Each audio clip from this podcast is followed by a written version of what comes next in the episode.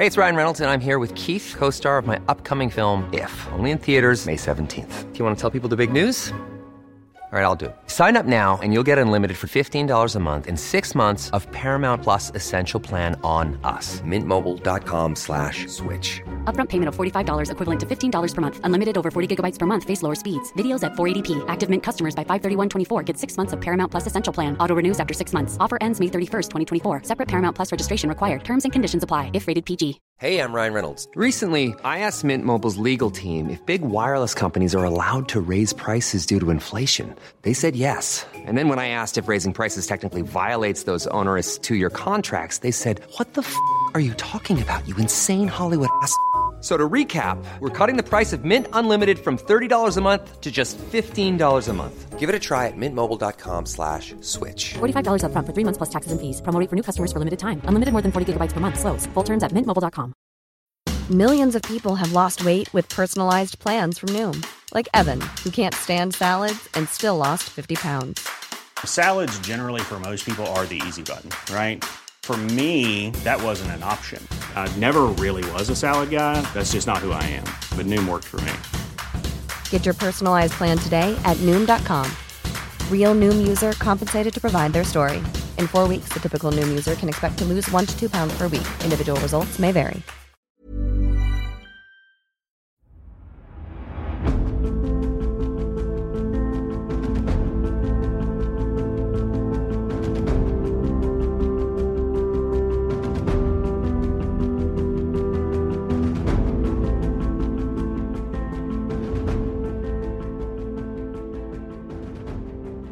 دوستان سلام. به پادکست رپاب خوش اومدید. در این پادکست من امیر سودبخش به همراه ایمان نژادهد هر بار برای شما خلاصه کتاب روایت می‌کنیم. خلاصه کتاب هایی که به هر نحوی به تاریخ مربوط میشن. کتابی که بر این قسمت در نظر گرفتیم کتابی به نام بخت بیدادگر نوشته هدا مارگولیوس کوالی و ترجمه مرزیه خوشنود. این کتاب داستان برشی از زندگی نویسنده کتاب خانم هداست که مطمئنم از شنیدنش لذت می‌برید. اپیزود هفتم از پادکست رپاب خلاصه کتاب بخت بیدادگر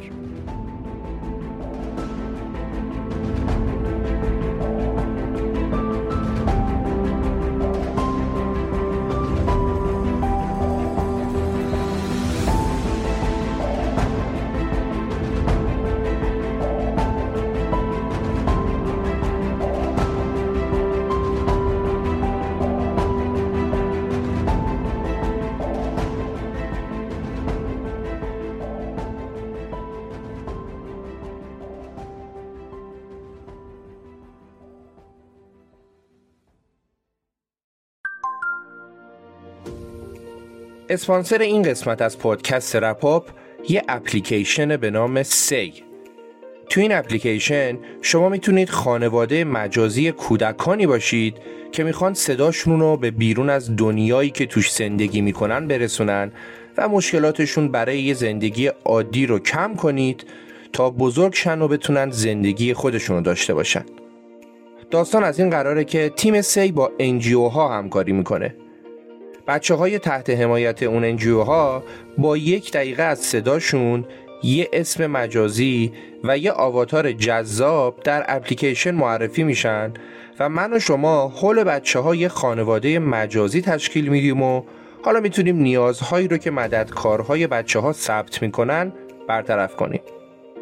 میشه ما پدر مادر باشیم، امه باشیم، دایی باشیم یا هر نقش دیگه‌ای که دوست داریم. سی در کنار کمک به رفع نیازهای بچه ها امکان تجربه حس دلچسب داشتن یه خانواده مجازی رو هم برای کاربر فراهم می‌کنه. پشت این تر یه تیم حرفه‌ای داره کار می‌کنه که می‌تونید رو سایتشون نتایج حضورشون تو رویدادهای استارتاپی مختلف جهان رو ببینید. یه نکته جذابم این که دارن در مسیر توسعه روی بستر بلاکچین کار می‌کنن تا فعالیتشون رو بدون مرز گسترش بدن و تبدیل به یک کامیونیتی بشن.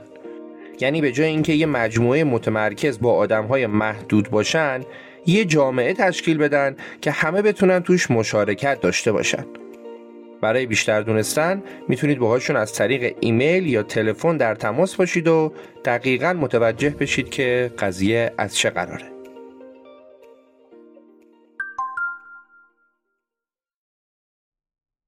این کتاب درباره داستان زندگی پرماجرای دختریه به نام هدا. چیزی که داستان زندگی هدا رو از بقیه داستان ها متمایز می‌کنه اینه که اون جزو معدود کسایی بوده که هم در اسارت حکومت فاشیستی هیتلر بوده و هم در اسارت حکومت کمونیستی استالین و تجربه زندگی در هر دو حکومت توتالیتر رو داشته و تو این کتاب هم از همین تجربه هاش نوشته. از بلاهایی که به عنوان یه دختر یهودی تو شهر پراگ تحت اشغال آلمانیا سرش اومد تا سیاه ترین روزهای زندگیش در شهر پراگی که زیر سلطه کمونیست ها اداره می شد.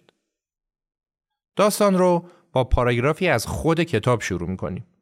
اونجایی که هدا میگه چشمانداز زندگی مرا سه قدرت مختلف رقم زدند. اولی و دومی همانهایی بودند که نیمی از جهان را به ویرانی کشاندند. سومی بسیار خرد و نحیف و در واقع نامرئی بود. پرندهی کوچک و کمرو پنهان در قفس سینم کمی بالاتر از شکم. این پرندگاهی در نامنتظرترین لحظات بیدار می‌شد سرش را بالا می آورد و شیداوار بالا پر می زد. آنگاه من هم سرم را بالا می گرفتم. چون در آن لحظه کوتاه یقین داشتم که عشق و امید به مراتب قدرتمندتر از خشم و نفرتند. می‌دانستم جایی فراتر از افق دید من زندگی تباهی ناپذیر است و همواره پیروز. اولین قدرت آدولف هیتلر بود و دومی استالین. اما این قدرت سوم یعنی همان پرنده کوچک بود که مرا زنده نگه داشت تا این داستان را روایت کنم. با این مقدمه میریم به شهر پراگ سال 1941 یعنی دو سال بعد از جنگ جهانی دوم و زمانی که پراگ در اشغال قوای آلمانی بود و به دستور هیتلر دسته دسته یهودیا اونجا اسیر می شدن و به مقاصد نامعلومی اعزام می شدن. هدا هم یکی از همین یهودیا بود.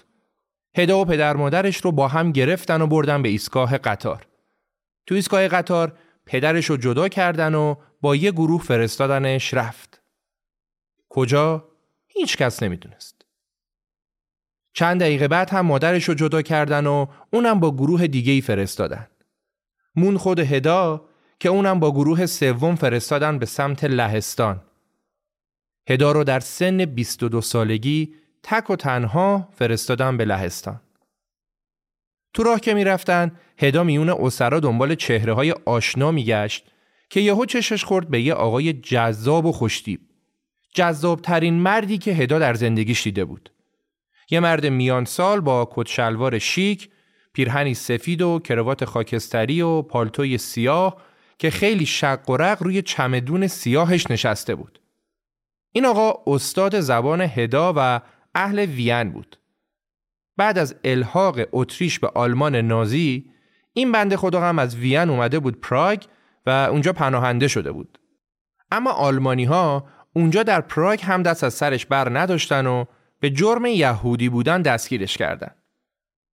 تو قطار هدا به محض اینکه استاد شدید رفت نزدیک و باهاش سلام احوال پرسی کرد و کمی جلوتر ازش پرسید که چرا برای این سفر اون هم به مقصدی نامعلوم لباس راحت تری نپوشیدید؟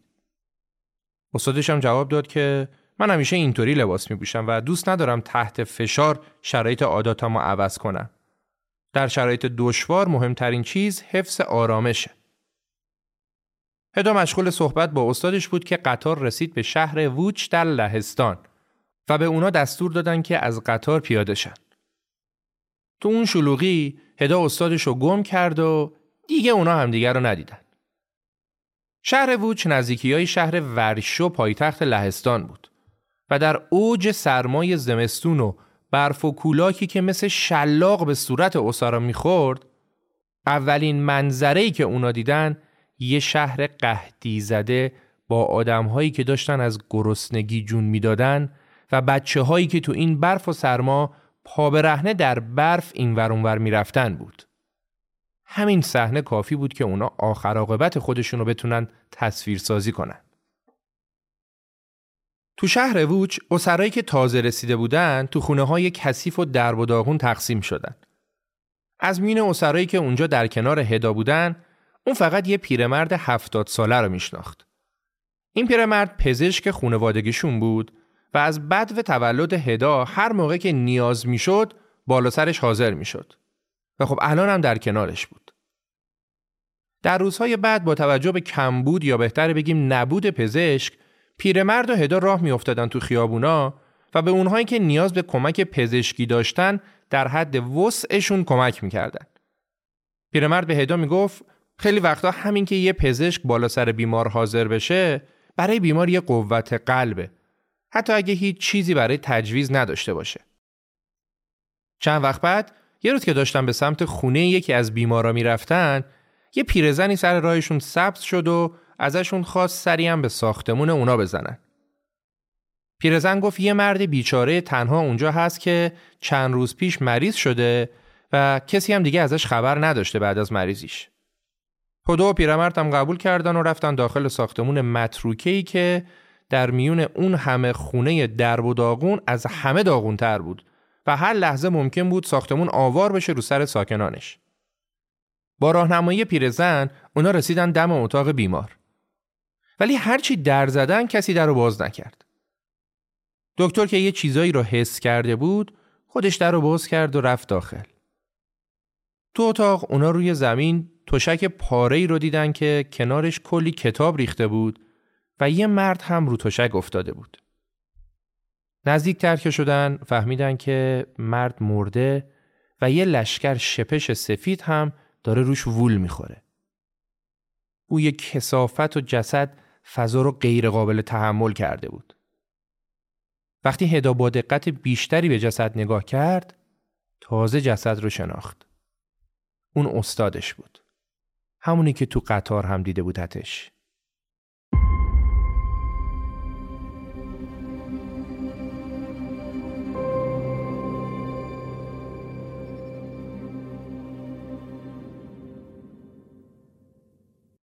بعد از مدتی هدا و خیلی های دیگر رو بردن به اردوگاه معروف آشویتس و اونجا اونا رو به اتاقک هایی بردن که قبلا استبل اسب بود ولی الان تو اون اتاقها کیپ تا کیپ دخترهای نیمه دیوانه با سرهای از ته تراشیده داشتن زندگی می‌کردن. دخترهایی که مثل یک گل گرگ زیر تازیانه زوزه میکشیدن. نگهبانا هم به اندازه زندانی ها جنون زده بودن. زندانی ها از وحشت و درد و نگهبانا از خشم و غضب. نگهبانا با خشم و جنون وسط راهرو میدویدن و به دختران چپیده در استبل شلاق می‌زدند و تو این حال و هوا یکی از زنان زندانی باید به دستور فرمانده که دلش می‌خواست بازداشتگاه حال و هوای شاد داشته باشه روی سکو وای میستاد و آواز می‌خواد.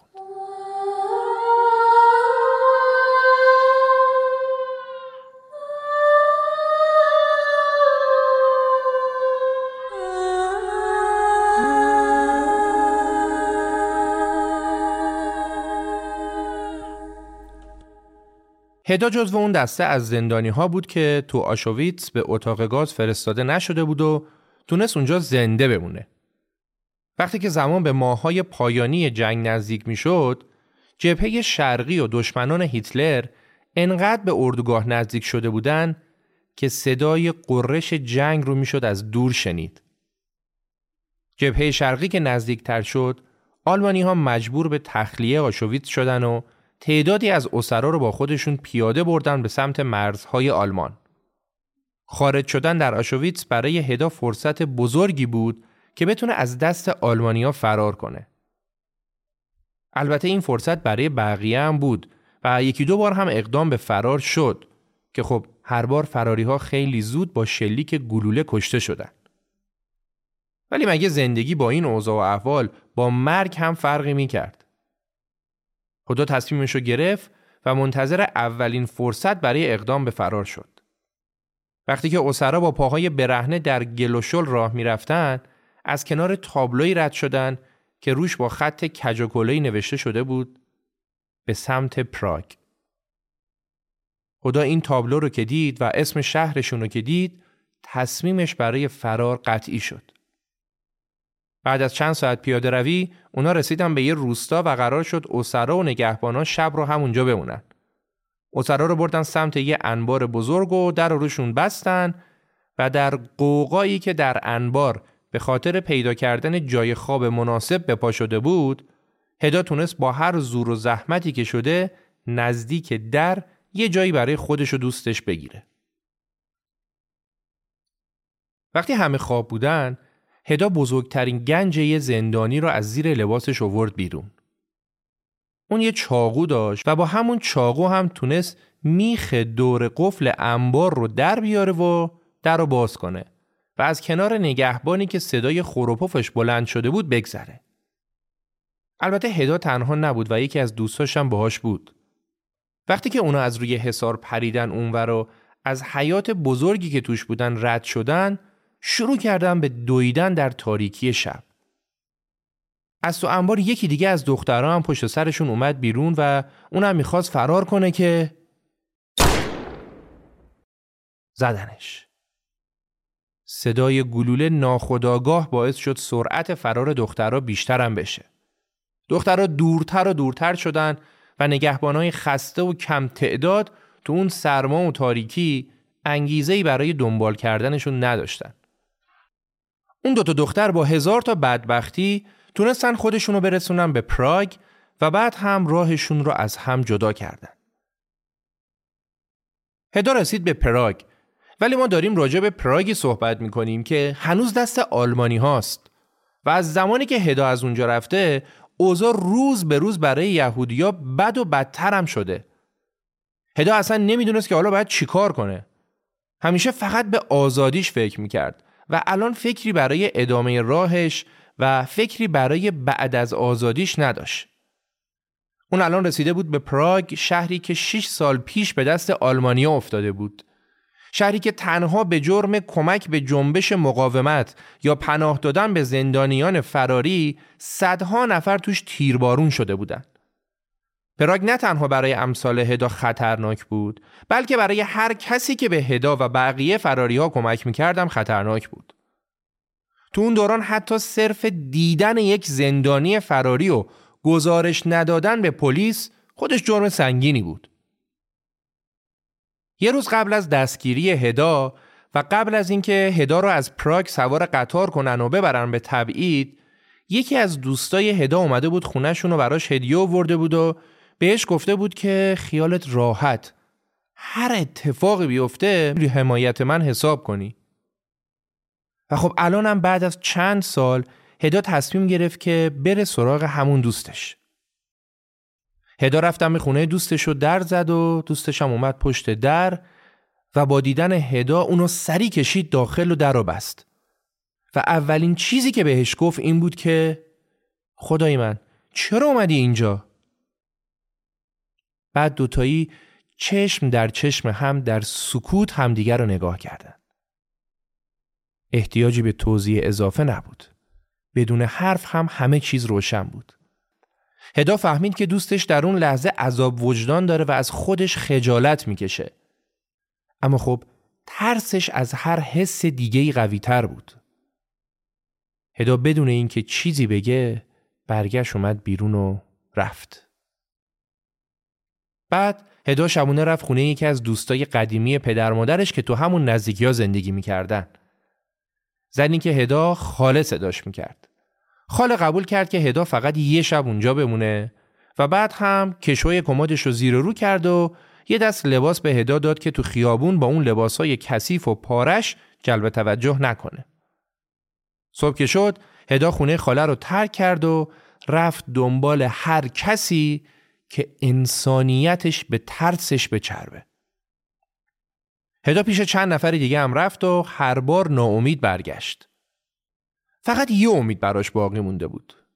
زدنا آخرین دوست صمیمیش. کلی طول کشید که هدا جسارت پیدا کرد و رفت بالای پله ها و زنگ خونه زدنا رو زد. چند ثانیه بعد مادر دوستش با یه بچه بغلش اومد جلوی در و به محض اینکه هدا رو دید خشکش زد. اون بچه رو مثل صلیب در برابر دجال جلوی صورت هدا گرفت و بهش گفت که به خاطر خدا برو. این بچه رو نمی‌بینی؟ به خاطر این بچه برو. خواهش می‌کنم برو. هدا از پله ها به سرعت اومد پایین و به خودش و به زمین و زمان لعنت فرستاد. هدا می‌خواست زنده بمونه ولی نه به هر قیمتی. تمام آمال و آرزوهاش از اطرافیان و دوستانش از بین رفته بود. هدا چیزی را از دست داده بود که حتی اردوگاه و جنگ هم نتونسته بود اون ازش بگیره. داستان درب دریای هدا طولانی تر از این حرف است. ولی ما دیگه از این قسمت میگذریم و می‌رسیم به جایی که در نهایت هدا تونست آدرس خونه یکی از دوستاش رو که در خارج شهر زندگی می‌کرد پیدا کنه. دوستش براش پیام فرستاده بود که می‌تونه بره به خونه خارج شهر چون اونجا خالیه و کسی هم کاری به کارش نداره. هدا رفت بیرون شهر رو تو یکی از مزرعه ها به آدرسی که بهش داده بودن رسید و دید که بله اسم دوستش رودا هم روی در هست و دیگه مطمئن شد که درست اومده اینجا خونه روداست و رفت تو هدا اونقدی بی سرپناه مونده بود که دلش می‌خواست تا آخر عمرش اونجا بمونه و واقعا هم با اون حال مریضی که داشت دو هفته یه تموم تو خونه موند و حتی برای هواخوری هم بیرون نیامد. یه سری خوراکی تو آشپزخونه بود که هر بار می‌رفت یکم ازشون بر می داشت و دوباره میافتاد یه گوشه میخوابید. بعد از دو هفته یه روز صبح یه نفر یه نامه از دریچه پست انداخت تو خونه. هدا نامه رو برداشت و باز کرد. تو نامه نوشته شده بود ساعت 6 بیا به پارک کنار کلیسا. من یه پالتوی قهوه‌ای میپوشم و یه کلاه خاکستری سرم می‌ذارم. در دست راستم هم یه کیف سیاه دارم. تو بیا جلو و بگو به گمانم قبلا جای همدیگر رو دیدیم. هدا بی صبرانه منتظر شد تا عصر بشه و با هیجان و ترس رفت سر قرار و گوشه پارک مرد لاغری رو با همون نشونیا دید. وقتی به مرد نزدیک شد مرده بهش گفت که نمی‌خواد چیزی بگی. رودا منو فرستاده. نترس. ما کمکت می‌کنیم. همه چی درست میشه. داستانی بود که رودا و دوستاش گروهک شبه نظامی تشکیل داده بودند و به صورت مخفیانه علیه آلمانا فعالیت می‌کردن.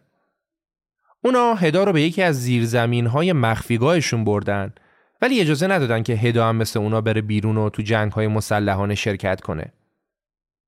چندین و چند هفته وضع به همین منوال گذشت. هدا در طول روز و شب اکثرا تنها بود و وقتش رو با گوش دادن به رادیو میگذروند. اونم صرفا برای اینکه صدای یه آدم رو بشنوه. شبها بی بی سی گوش می‌داد که هم اخبار و اطلاعات رو پخش می‌کرد و همین که پیام های رمزی برای گروه های پارتیزانی رو پخش می‌کرد. اون زمان مجازات داشتن رادیو مرگ بود و صدها نفر هم به همین جرم اعدام شده بودند. اما هزاران نفر دیگه مثل هدا همچنان به رادیو و به اخبار گوش می‌دادند. رودا هر چند شب یه بار میومد یه سر به هدا می‌زد و می‌رفت و هر دفعه هم خسته تر و داغونتر اما امیدوارتر بود. آخرین باری که اومد به هدا سر زد سر تا پاش گلی بود. رودا رفت از قفسه بزرگی که پشت یه دیوار کاذب پنهون شده بود یه اسلحه در آورد و رفت بیرون و گفت دفعه بعد که برگردم جنگ دیگه تموم شده. و واقعا هم تموم شد. یه روز حوالی های ظهر برنامه های عادی رادیو پراگ ناگهان با صدای شلیک گلوله قطع شد و یه نفر در رادیو فریاد زد که همه بیایید کمک ما داریم با آلمانیا می جنگیم پیروزی نزدیکه. هدا دوید پشت پنجره و مردم مسلحی رو دید که دارن این ور میدوئن مردم اسلحه هایی رو که سالها پنهان کرده بودن و آوردن بیرون. خیابونا با سرعتی معجزه آسا سنگربندی شدن و خان هفتم جنگ و آخرین نبرد برای آزاد کردن پراگ آغاز شد. هدا هم از خونه دوید بیرون و پشت یه سنگر در خیابون اصلی به یه سری از جوانها ملحق شد. اما خیلی زود فهمید که چیزی از اسلحه و نبرد مسلحانه نمی‌دونه و اونجا کمکی از دستش بر نمیاد و برگشت. پنج روز بعد دوران سیاه حضور آلمان ها در پراگ به پایان رسید و ستونی از تانک های روسی که روشون ستاره های سرخ خودنمایی می کرد وارد خیابون های ویران شده پراگ شدند. مردم برای تشویق، خوش آمدگویی و در آغوش گرفتن نجات دهندگانشون ریختن به خیابون ها. اونا رو به خونهای خودشون بردن و دار و ندارشون رو پیشکششون کردن. دختران زیبا از خودروهای زرپوش می‌رفتن بالا و به سربازها شاخ گل می‌دادند. دنیا سرشار بود از عطر و موسیقی و شادی. مردم از مخفیگاهشون اومدن بیرون. از جنگل ها و زندان ها و اردوگاه ها برگشتن و همه فکر و ذکرشون این بود که تموم شد. همه چی تموم شد. همه بدبختی ها به پایان رسید. اما در واقع نه تنها چیزی تموم نشده بود بلکه تازه داشت شروع می شد.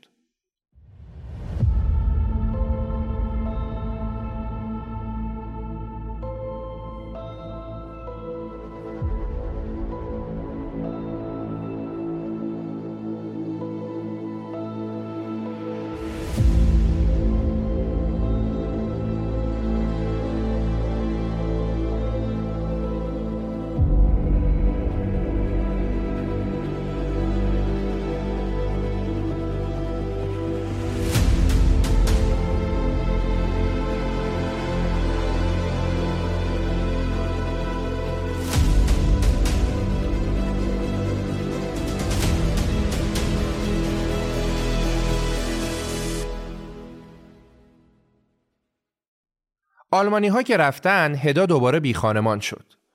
به اجبار خونه دوست آشناها که حالا راحت تر ازش پذیرایی می‌کردن می‌رفت و یه شب اینجا یه شب اونجا روزاشو میگذرون و مدام هم به امید شنیدن خبری از اسرای آزاد شده گوشش به رادیو بود. یه روز هدا از رادیو شنید که برادر اروین بلوک به پراگ رسیده و مشغول سامان دادن به بازگشت سایر اسراست. اروین بلوک اسم پدرش بود. یعنی ممکن بود زنده باشه؟ هدا رفت به ایستگاه رادیو و ازشون خواهش کرد که تو رادیو اعلام کنن دختر اروین بلوک اونجا منتظرشه. چندین روز گذشت و هدا به امید دیدار پدر شب و روز در ایستگاه رادیو موند تا اینکه در آخر متوجه شد اون اروین بلوک که تو رادیو ازش اسم بردن پدرش نبوده و فقط یه تشابه اسمی بوده. دو روز بعد به هدا خبر دادن که متاسفانه نتونستیم پدرتو پیدا کنیم اما امروز از مردی به نام رودلف مارگولیوس نامه‌ای به دستمون رسید. رودلف مسئول بازگردوندن اسرا به کشوره و با ما در ارتباطه. برامون جالبه که اون داستان شما و پدرتون رو می‌دونه و خیلی هم نگران شماست و همش درباره شما داره پرسجو می‌کنه. خدا خشکش زد. زبونش بند اومد. یعنی رودلف زنده است؟ مگه میشه؟ ماها بود که هدا تلاش می‌کرد کمتر به رودلف فکر کنه چون هیچ امیدی به زنده بودنش نداشت. هدا قبل از اسارت و تبعید با رودلف رابطه داشت و اونا عاشق هم بودن. بعد از اسارت هدا اون از اینکه بخواد به زنده بودن رودلف امید ببنده میترسید. ولی عشقش به رودلف هم چیزی نبود که بتونه بهش فکر نکنه. حالا مرد زندگیش زنده بود. رودلف تونسته بود بعد از اسیر شدن فرار کنه و الانم بعد از مدتها خدا و رودلف در دراماتیک ترین حالت ممکن دوباره رسیدن به هم. حالا زندگی ارزش زنده بودن رو داشت. دو ماه بعد از آزادسازی پراگ دوره هلهله کردن و در آغوش گرفتن به آخر رسید. دیگه کسی غذا و لباس اهدا نمی کرد و اگه چیزی داشت می‌برد و در بازار سیاه میفروخت. مشکلات و بدبختی ها یکی دوتا نبود. خیلی از مردم مثل هدا و رودلف خونه نداشتن، کار نداشتن، پول نداشتن، چیزی برای خوردن نداشتن. ملت تو صف اداره مسکن روزها منتظر میموندن که بتونن برن تقاضا بدن و حالا کو تا به تقاضاشون رسیدگی بشه.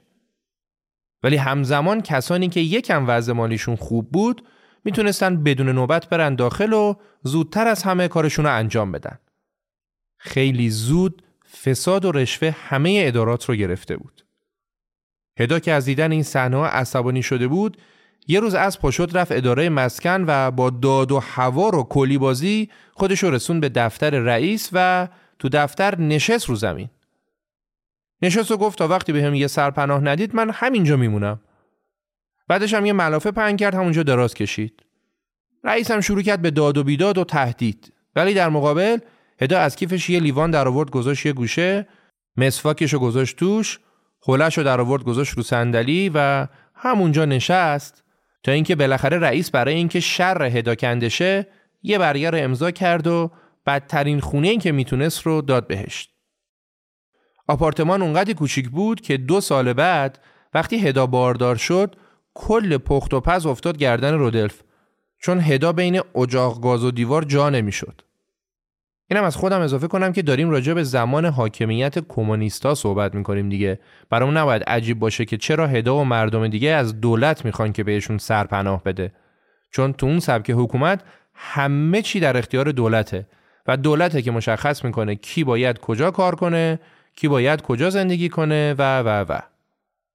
با همه بدبختی ها زندگی هدا و رودف در آپارتمان جدید و داغونشون پا گرفت هر کدوم از دوستاشون که برای دیدنشون می اومدن یه چیزی براشون می آوردن و اینجوری بعضی از وسایل مثل لیوان و بشقاب و پتو هم جور شد.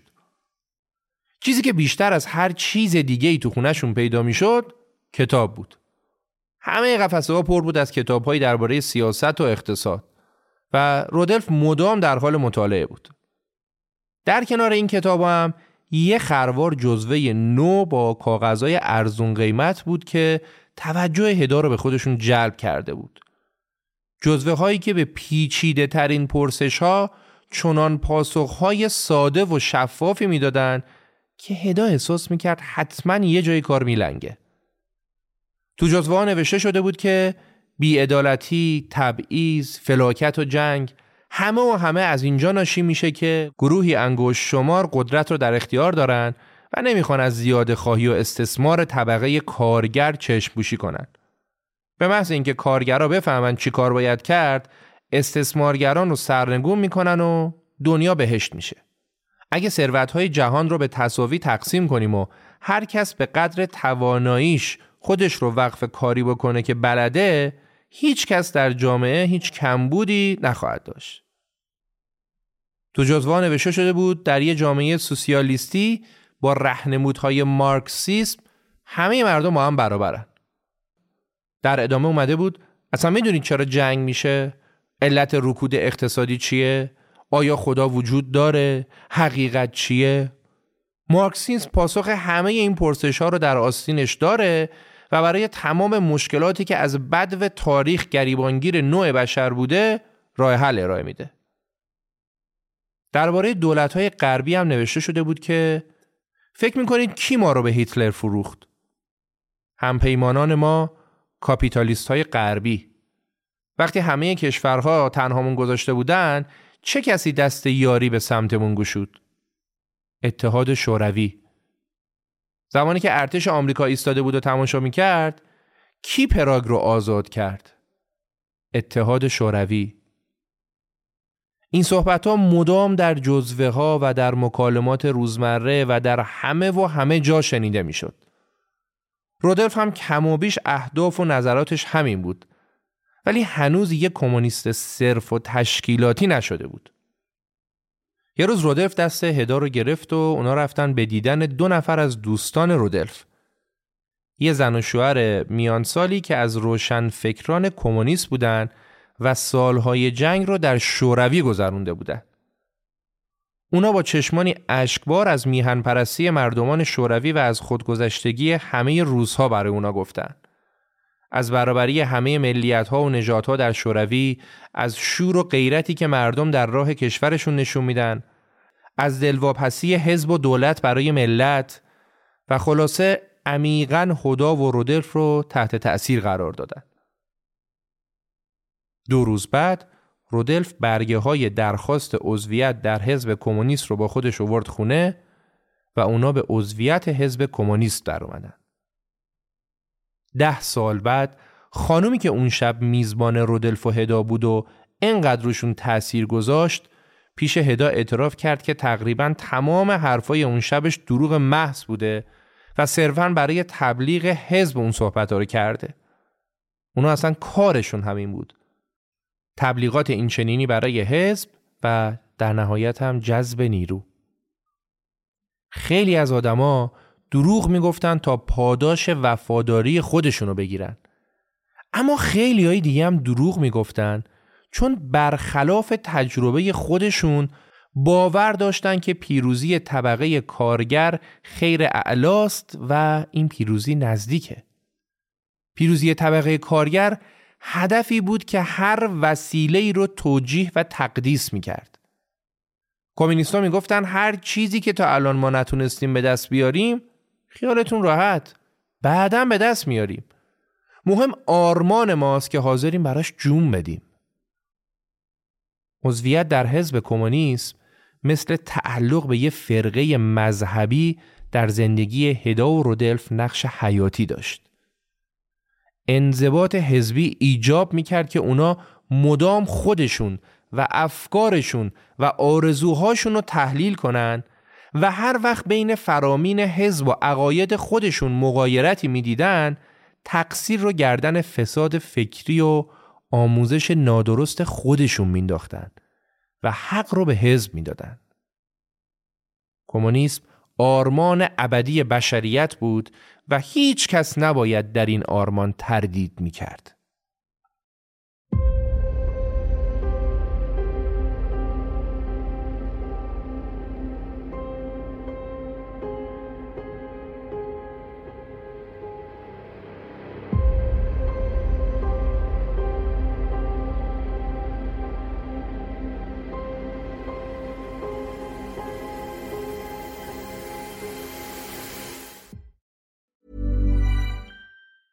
There's never been a faster or easier way to start your weight loss journey than with PlushCare. PlushCare accepts most insurance plans and gives you online access to board-certified physicians who can prescribe FDA-approved weight loss medications like Wigovi and Zepbound for those who qualify. Take charge of your health and speak with a board-certified physician about a weight loss plan that's right for you. Get started today at plushcare.com slash weight loss. That's plushcare.com slash weight loss. plushcare.com slash weight loss. I'm Sandra, and I'm just the professional your small business was looking for. But you didn't hire me because you didn't use LinkedIn jobs. LinkedIn has professionals you can't find anywhere else, including those who aren't actively looking for a new job, but might be open to the perfect role, like me.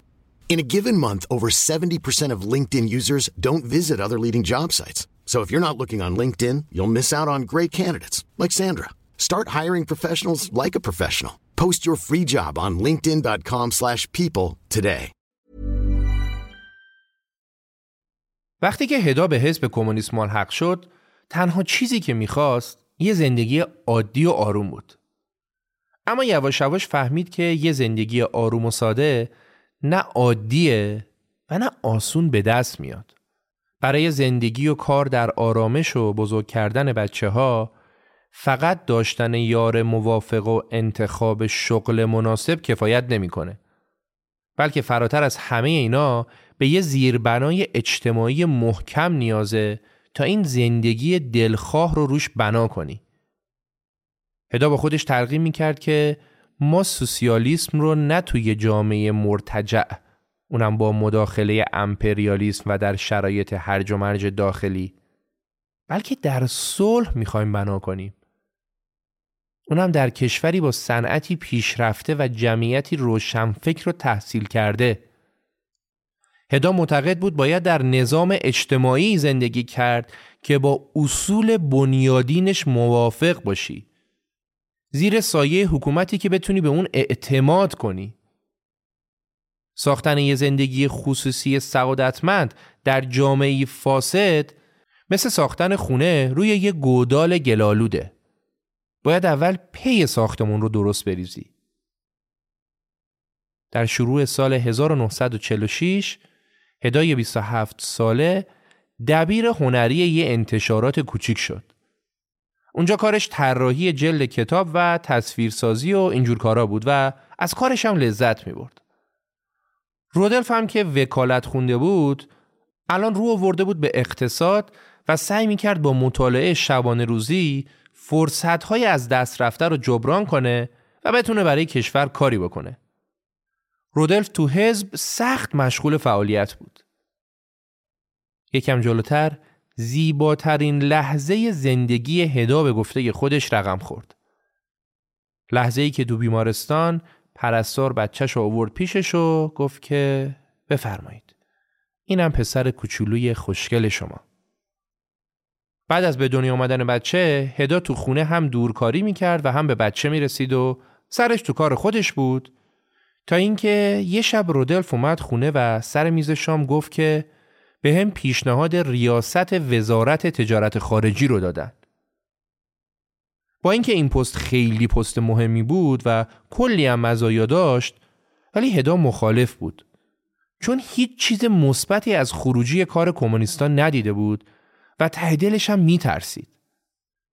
خود رودلف هم خودش رو مناسب این شغل نمی‌دونست. ولی وقتی حزب رسما به رودلف دستور داد که باید این کار رو بکنه دیگه جای بحثی نبود. اونا حالا اونقدی با عمل کرده حزب آشنا شده بودن که بفهمن حزب مجالی برای مخالفت نمیده.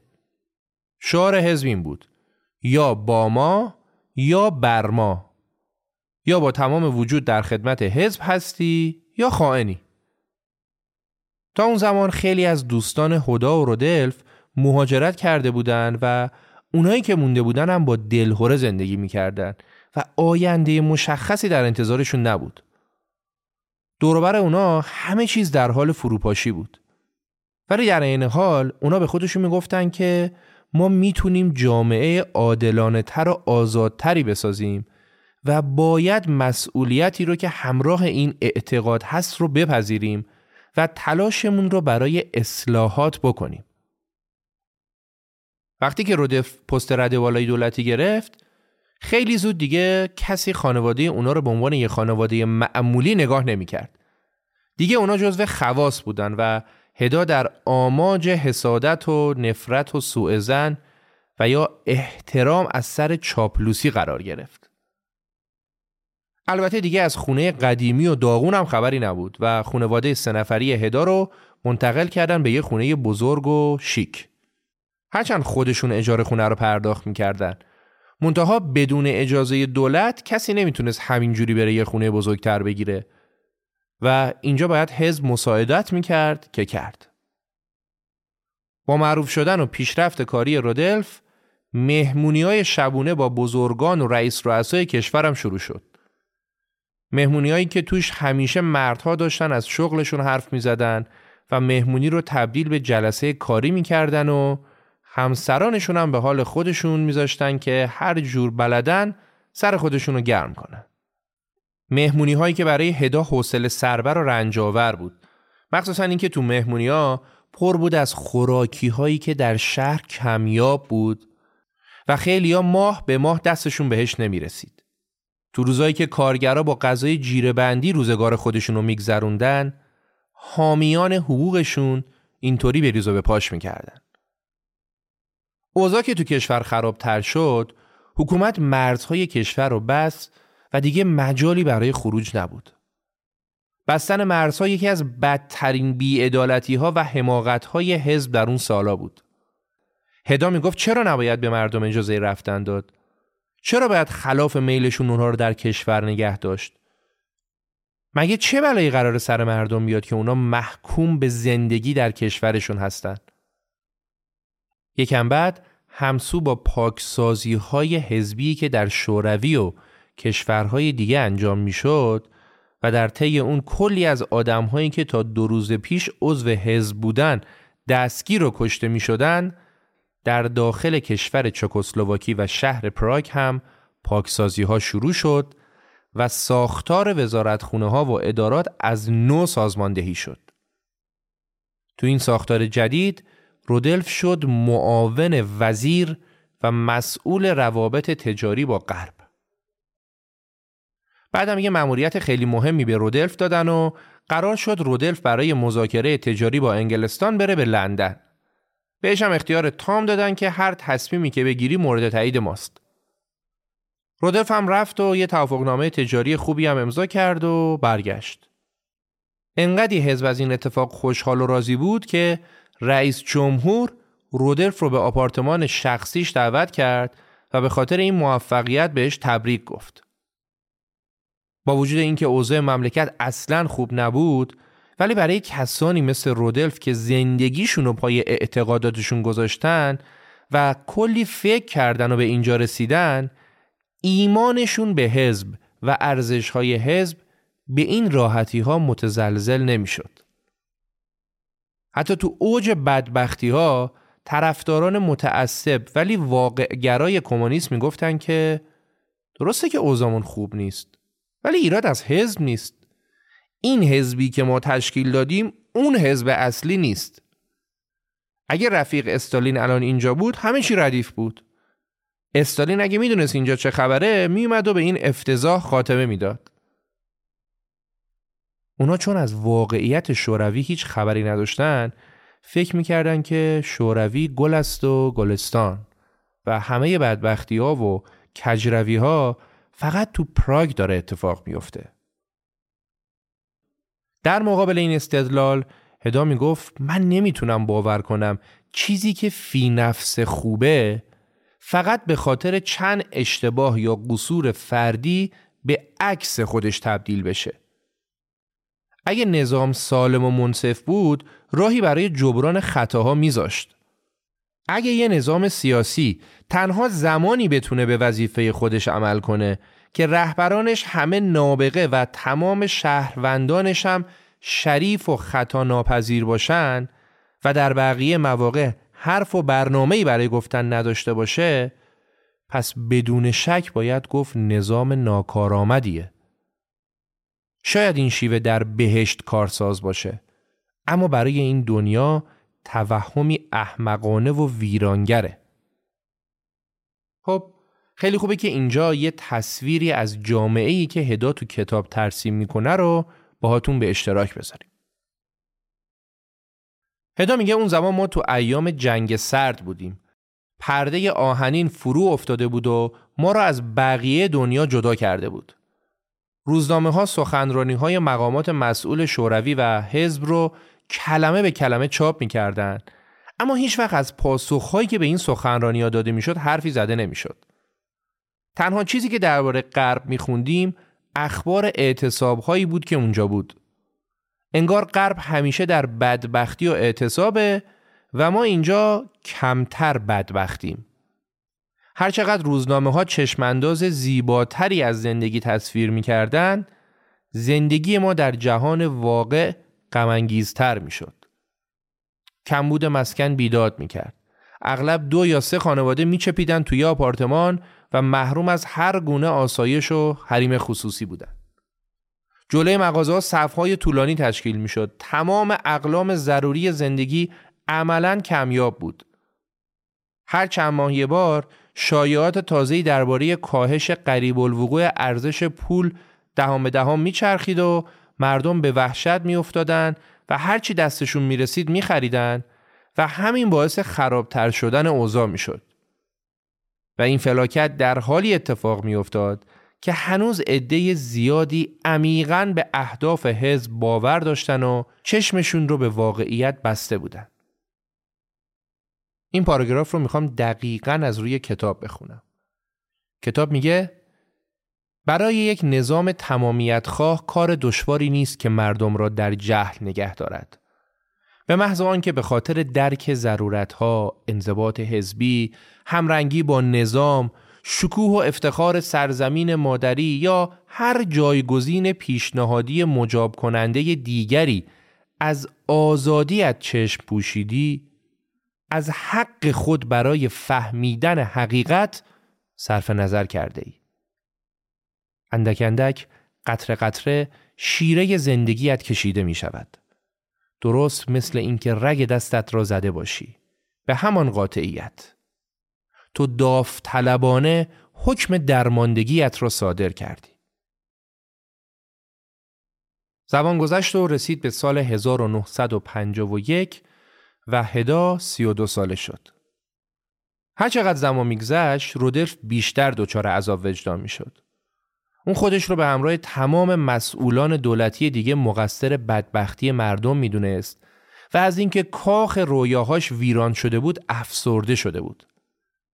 هدا از رودلف خواست که از کار استعفا بده اما رودلف می‌گفت که اگه امروز همه افرادی که سالم کار می‌کنن و خوبی ملت رو می‌خوان میدون رو خالی کنن اوضاع از اینی که هست هم بدتر میشه.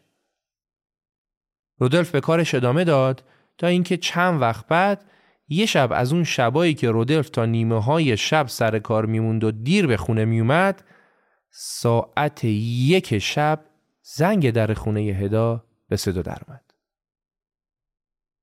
هدا نگران پا شد و با لباس شب رفت پشت در و دید که پنج نفر معمور با حکم اومدن اونجا. هدا در باز کرد و معمورا ریختن تو خونه.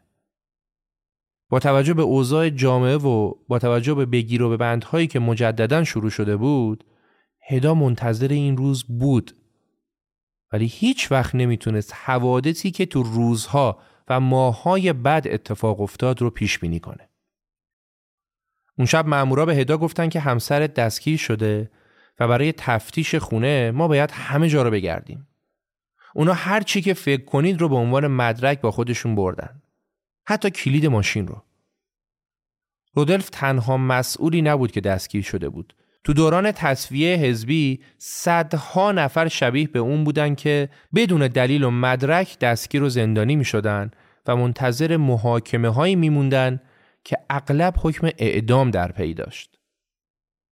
جو پلیسی و خفقان شدید و فقر و فلاکت زندگی هر روزه مردم در چکسلواکی دهه شست بود. رودلف دستگیر شده بود و هدا درمانده و مستاصل بود که حالا باید چیکار کنه. فردا صبح هدا تصمیم گرفت اول از همه با رئیس رودلف تماس بگیره. با آقای وزیر. به هر حال رودلف مستقیما زیر دست اون کار می‌کرد و معاونش بود. هدا زنگ زد و منشی گوشی رو برداشت. سلام. می‌تونم با وزیر صحبت کنم؟ من هدا هستم همسر رودلف. متاسفم وزیر تشریف ندارن. نفر دومی که هدا بهش زنگ زد یکی دیگه از معاونان وزیر آقای یوناس بود. سلام می‌خواستم با رفیق یوناس صحبت کنم. سلام ایشون تشریف ندارن. نه اون روز و نه هیچ روز دیگه ای این دو نفر و خیلی های دیگه تشریف نداشتن و پاسخگو نبودن. با رسانه‌ای شدن خبر دستگیری رودلف خدا مثل جزامی ها شده بود و هیچکس باش رفت و آمد نمی کرد. همه تردش کردن. حتی یه دیدار تصادفی هم می‌تونست شک برانگیز باشه و برای کسی که با هدا دیدار داشته دردسر درست کنه. گاهی اوقات که هدا از جلوی در ساختمونی که نزدیک خونشون بود رد می‌شد، زن سرایدار ساختمون هدا رو که می‌دید محکم تف مینداخت رو زمین. اونم با چنان سر و صدایی که مطمئن بشه هدا منظورش رو فهمیده. از چشم اون زن هدا همسر یه خیانتکار زندانی بود. به قول هدا شاید طبیعیه که آدمها پیش از هر چیز به فکر خودشون و به فکر کسایی باشن که در قبالشون مسئولن و خب اگه بنا بود همه قهرمان باشن شجاعت دیگه ارزش اخلاقی نبود یک ماه بعد از دستگیری رودلف رئیس هدا در محل کارش صداش زد و معدبانه توضیح داد که از بالا دستور اومده که باید با شما قطع همکاری کنیم. و می‌دونید که منم چاره ای ندارم و از این حرفا. از دست دادن شغل برای هدا که باید خرج خودش و بچهش رو می‌داد یه بدبختی بود. بدبختی دوم این بود که اون زمان اگه کسی بیکار می‌شد پلیس به عنوان انگل جامعه دستگیرش می‌کرد. در ادبیات حزبی انگل فردی بود که از مشارکت در ساخت جامعه سوسیالیستی سر باز می‌زد. در چکسلواکی مثل همه کشورهای کمونیستی اروپا در اون زمان بیکاری نه فقط مایه فلاکت که غیر قانونی هم بود اما تو کشوری که همه مشاغلش دولتی شده بودن کی حاضر بود کسی مثل هدا رو با اون شرایط استخدام کنه؟ هدا با هزار بدبختی تونست یه کار تو تراشکاری پیدا کنه. و وقتایی هم که برمیگشت خونه کارهای گرافیکی انجام می‌داد و به اسم یکی از دوستاش می‌داد به روزنامه. ولی در مجموع حقوقش اونقدر کم بود که جمعا خرج کرایه خونش هم در نمیومد چه برسه به هزینه های زندگی خودش و بچهش. با تمام بدبختی ها هدا برای آزاد کردن رودلف مسررانه به تمام کسایی که میشناخت و نمیشناخت نامه می‌زد و باشون تماس می‌گرفت. سعی می‌کرد ازشون قرار ملاقات بگیره و هر کاری که از دستش برمیومد می‌کرد. هدا اجازه داشت ماهی یک بار برای رودلف نامه بنویسه و ماهی یک بار هم رودلف جوابشو بده. منتها هیچ حرف اضافه و صحبت درباره اینکه کجایی و برای چی دستگیر شده یا این حرفا تعطیل. این داستان فقط هم مختص هدا نبود تا اون زمان حدود پنجاه هزار نفر فقط در کشور چکسلواکی به زندان افتاده بودند و تازه تعداد مفقودین و کسانی که بی سر و صدا سرشون رو زیر آب می‌کردن هم روز به روز بیشتر می‌شد. هدا با توجه به فشار کار و ضعف و گرسنگی سخت مریض شد. تنها شانسی که آورد این بود که تونست بچهش رو بفرسته چند وقت خونه یکی از دوستاش و در حالی که نیمه جون بود خودش رو رسون به بیمارستان. دکترم بعد از معاینه یه فهرست بلند بالایی از بیماری های هدا رو گذاشت کف دستش. از عفونت کلیه گرفته تا التهاب روده. زمانی که هدا بیمارستان بود در 20 نوامبر سال 1959 عکس رودلف به عنوان یکی از چهارده متهم بزرگ در روزنامه ها چاپ شد. متهمانی که به جرم خیانت به حزب محاکمه شده بودند و اعترافات مسخره و ساختگی اونا کامل و واو به واو تو روزنامه ها چاپ شده بود.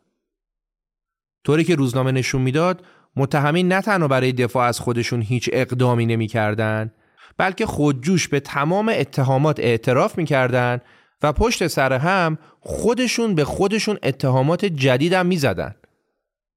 مثلا ازشون سوال می‌شد که همه اعترافاتتون همین بود یا چیز دیگه ای هم هست؟ بعد متهم می‌گفت بله بله بازم هست. من چنان از نظام دموکراتیک خلق متنفر بودم که مرتکب جرائمی مثل فلان و فلان و فلان شدم.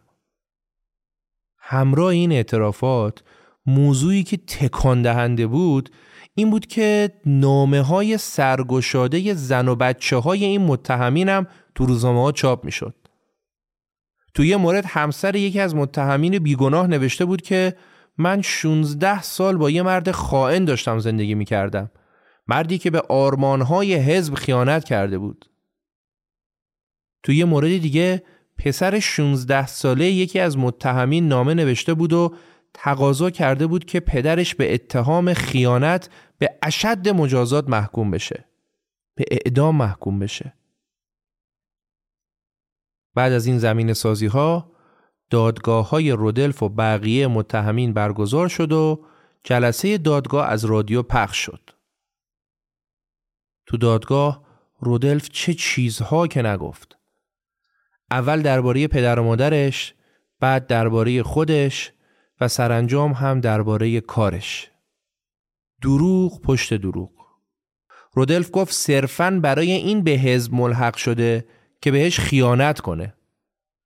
رودلف گفت تمام توانش و وقف جاسوسی و خرابکاری کرده. با رشوهگیری ثروت خوبی به هم زده و در جایگاه مزدوری در اختیار امپریالیسم چه دسیسه هایی که علیه جمهوری و خلق نچیده. زمانی که اعترافات رودلف داشت پخش می‌شد هدات و بیمارستان بستری بود.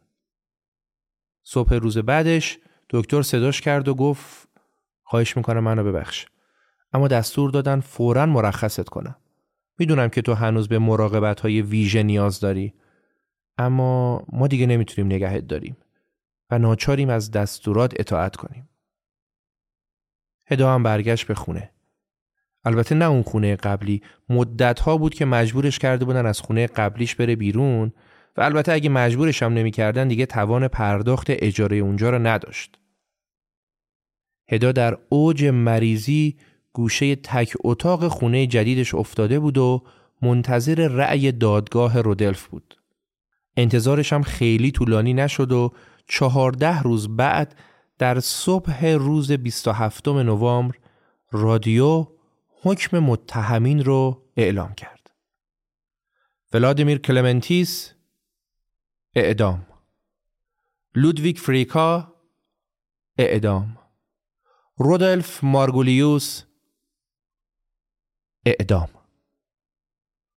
هدا از روزهای بعد از صدور حکم خیلی چیزی یادش نمیاد. چیزی که یادشه دکتری بود که چند وقت یه بار بهش سر می‌زد و دو تا از دوستاش که بهش خبر اخراج از کارگاه تراشکاری رو دادن و در نهایت دو معموری که اومدن در خونش و گفتن که فرصت داری برای آخرین بار قبل از اعدام با همسرت ملاقات داشته باشی. هدا نوعی رفتن نداشت و به کمک دو معمور بلند شد و همراهشون رفت به زندان. رفت به ملاقات آخر. تو سالن ملاقات رودلف اومد سلام کرد و منتظر جواب هدا شد. ولی هدا کلمه ای نمی‌تونست حرف بزنه. بعد اولین چیزی که رودلف گفت این بود که ترسیدم نیای. میشه برام یکم از پسرمون ایوان بگی؟ و هدا شروع کرد به تعریف کردن. آخرای صحبتشون رودلف گفت که گوش کن ببین چی میگم. نام خانوادگی بچه‌مون رو عوض کن. اون نباید تقاس کارای منو پس بده. این آخرین خواسته من از تو. ملاقات تموم شد و چند روز بعد در بیدادگاه حزب رودلف به دار آویخته شد.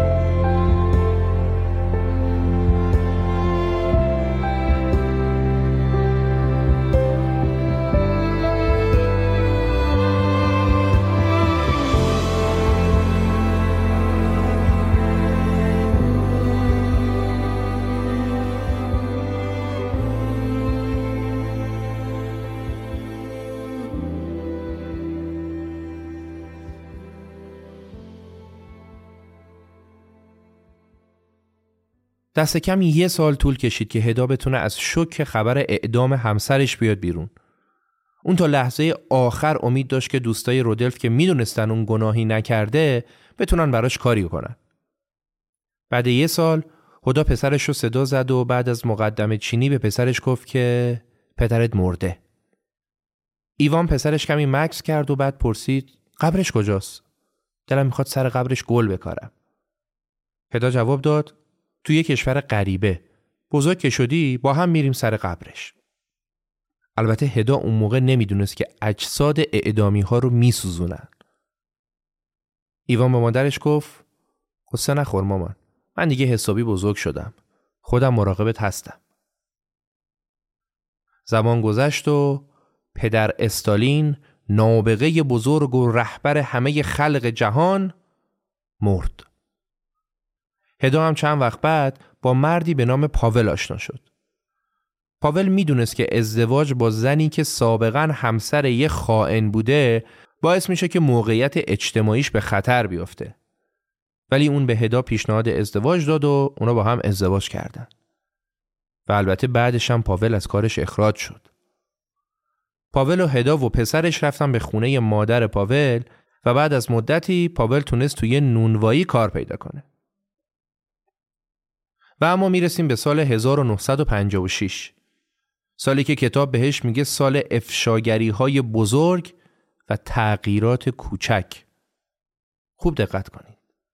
در فوریه سال 56 نیکیتا خورشچوف که جایگزین استالین شده بود توی سخنرانی محرمانه ای که در جلسه خصوصی کنگره حزب کمونیست برگزار شده بود برای اولین بار از استالین و اقداماتش انتقاد کرد و سنگ اول رو به سمت شمایل ایزدوار استالین پرتاب کرد. تا اون زمان حتی با وجود مرگ استالین هیچ کس جرأت نقد اقدامات این جنایتکار بزرگ رو نداشت. هرچند که سنگ خورشچوف فقط ترکی بود بر دیوار ارعابی که استالین و مریدانش ساخته بودند. اما همین ترک کوچیک هم باعث نجات هزاران آدم بیگناه شد. با روشن شدن این موضوع که تو این سالها هزاران هزار بیگناه زندانی و اعدام شدن و با تغییر سیاست های حزب تعداد زیادی از زندانیان سیاسی آزاد شدن و موج این تغییرات به چکسلواکی هم رسید. خیلی از این زندانیایی که آزاد می شدن مردان نحیف و از کار بودند که بعد از آزادی جایی برای موندن نداشتند و اغلب ماها طول می کشید که بتونن کاری و سرپناهی برای خودشون پیدا کنن. دیگه حقایق هم روشن و جامعه دو قطبی شده بود. یه طرف کسایی که قدرت رو در اختیار داشتن و طرف دیگه هم مردم. مردم روزا می‌رفتن سر کارهای دولتی و حزبی و خودشون رو وفادار نشون می‌دادن و بعد که به خونه می اومدن نقاب از چهرهشون بر می داشتن و چند ساعتی زندگی واقعی می کردن. موقعیت هدا و پاول هم بهتر شد. پاول که مدرک فلسفه داشت با میانجیگری دوستاش در فرهنگستان علوم تونست کار بگیره و هدا هم سفارش ترجمه گرفت. خب تو این تغییرات تکلیف اونایی که اعدام شده بودن چی شد؟ هفت سال بعد و در بهار سال 1963 حزب مجبور شد بپذیره که اکثر کسایی که اعدام شدن بیگناه بودن و اعترافاتشون هم حاصل شکنجه بوده. حزب یک کمیته ای رو تعیین کرد که وظیفه این کمیته خسارت دادن به خانواده های اعدامی ها و مشخص کردن بیگناهی اونا بود. اعضای کمیته سعی می‌کردن با مبلغ ناچیزی رضایت خانواده ها رو به دست بیارن. اونا تو جلساتی که با اعضای خانواده اعدام شده میذاشتن باشون به یه توافقی می‌رسیدن. روزی که با هدا جلسه گذاشتن هدا از قبل خسارت که دیده بود رو آماده کرده بود. تو جلسه مسئولی که اونجا نشسته بود به هدا گفت بانوی عزیز ما از شما دعوت کردیم به اینجا بیاید تا درباره خسارتی که خدا نذاش طرف جملش تموم بشه و یه لیست گذاشت رو میز و گفت من تعدادی از خساراتی که دیدم و لیست کردم. تو لیست نوشته شده بود از دست رفتن همسر، از دست رفتن پدر برای پسرم، از دست رفتن آبرو، از دست رفتن سلامتی، از دست رفتن کار و و و. آخرش هم نوشته بود از دست رفتن اموال. اون مسئول که مثل لبو سرخ شده بود گفت که لابد خودتون می‌دونید که کسی نمی‌تونه این خسارات رو جبران کنه. هدا هم گفت دقیقا منم برای همین رو نوشتم که بدونید هیچ وقت نمی‌تونید خساراتی رو که به امثال من زدید و جبران کنید و بعدش هم هدا جلسه رو ترک کرد. سال 1968 شروع بهار پراگ بود. مردم به خیابونا آمده بودن و بر ضد حاکمیت شعار می‌دادند. تو یکی از میتینگ ها که با حضور چند نفر از مسئولین دولتی و مردم برگزار شده بود یه پیرمردی پشد و گفت که حاکمیت یازده سال آزگار تمام روزنامه ها و رسانه ها رو بسیج کرده بود که بگن زندانی ها خائنن. بعد الان مشخص شده که اونا بیگناه بودن و خودتون هم اعتراف کردید. ولی همین؟ باید برای ما توضیح بدید که این چه حاکمیت و قانونیه که بیگناهان رو اعدام کرده؟ چرا به ما نمیگید که دقیقا چه اتفاقی افتاده؟ بهار 1968 رویایی بود که به حقیقت پیوست. مردم مثل سیلاب به خیابونا می اومدن و تا پاسی از شب به خونه هاشون بر نمی گشتن. هدا می نویسه که من تصمیم گرفتم با گذشته صلح کنم. نه چیزی رو می بخشم و نه فراموش می کنم. اما با گذشته کنار میام. حتی به خواب هم نمی‌دیدم که زندگی بتونه اینقدر با شکوه باشه. اینکه مردم از ته دل احساس کنن به هم تعلق دارن. با هم متحد بشن و زندگیشون معنای جدیدی پیدا کنه. ولی با تمام این زیبایی ها پایان قصه ها همیشه قشنگ نیست. حقیقت به تنهایی نمی‌تونه پیروز شه.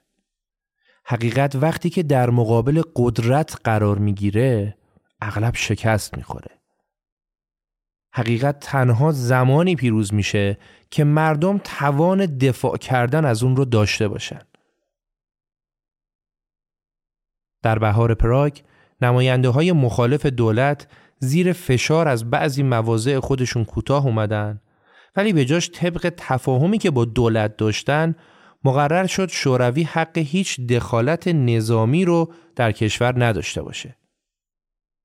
تفاهمی که البته هیچ وقت پایدار نموند و شوروی وقتی با مقاومت مردم در برابر خفقان کمونیستی حاکم بر کشور روبرو شد و متوجه شد که به زودی حکومت دست نشاندش در چکسلواکی در مقابل مردم سقوط می‌کنه به این کشور حمله نظامی کرد. به فرمان و به رهبریت شوروی ارتشهای پنج کشور وارد مرزهای چکسلواکی شدند تا در مقابل مردم سفارایی کنند.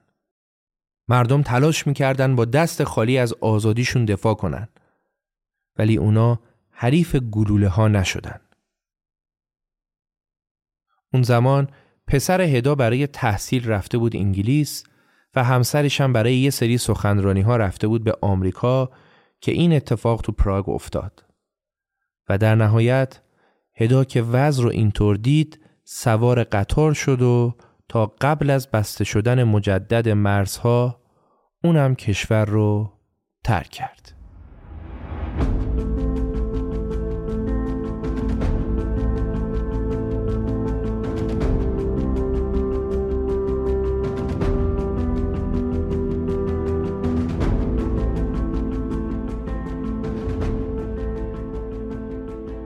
خلاصه کتاب بخت بیدادگر تقدیم حضورتون شد. امیدوارم که از شنیدنش لذت برده باشید. این اپیزود با حمایت اپلیکیشن سی و با همکاری خانم ها پرستو کریمی و نکیسا عبداللهی تولید شده. اگه شما هم دوست دارید کتاب خاصی رو تو رپاب کار کنیم حتما به ما پیشنهادش رو بدید. به امید دیدار امیر سودبخش دیماه 1401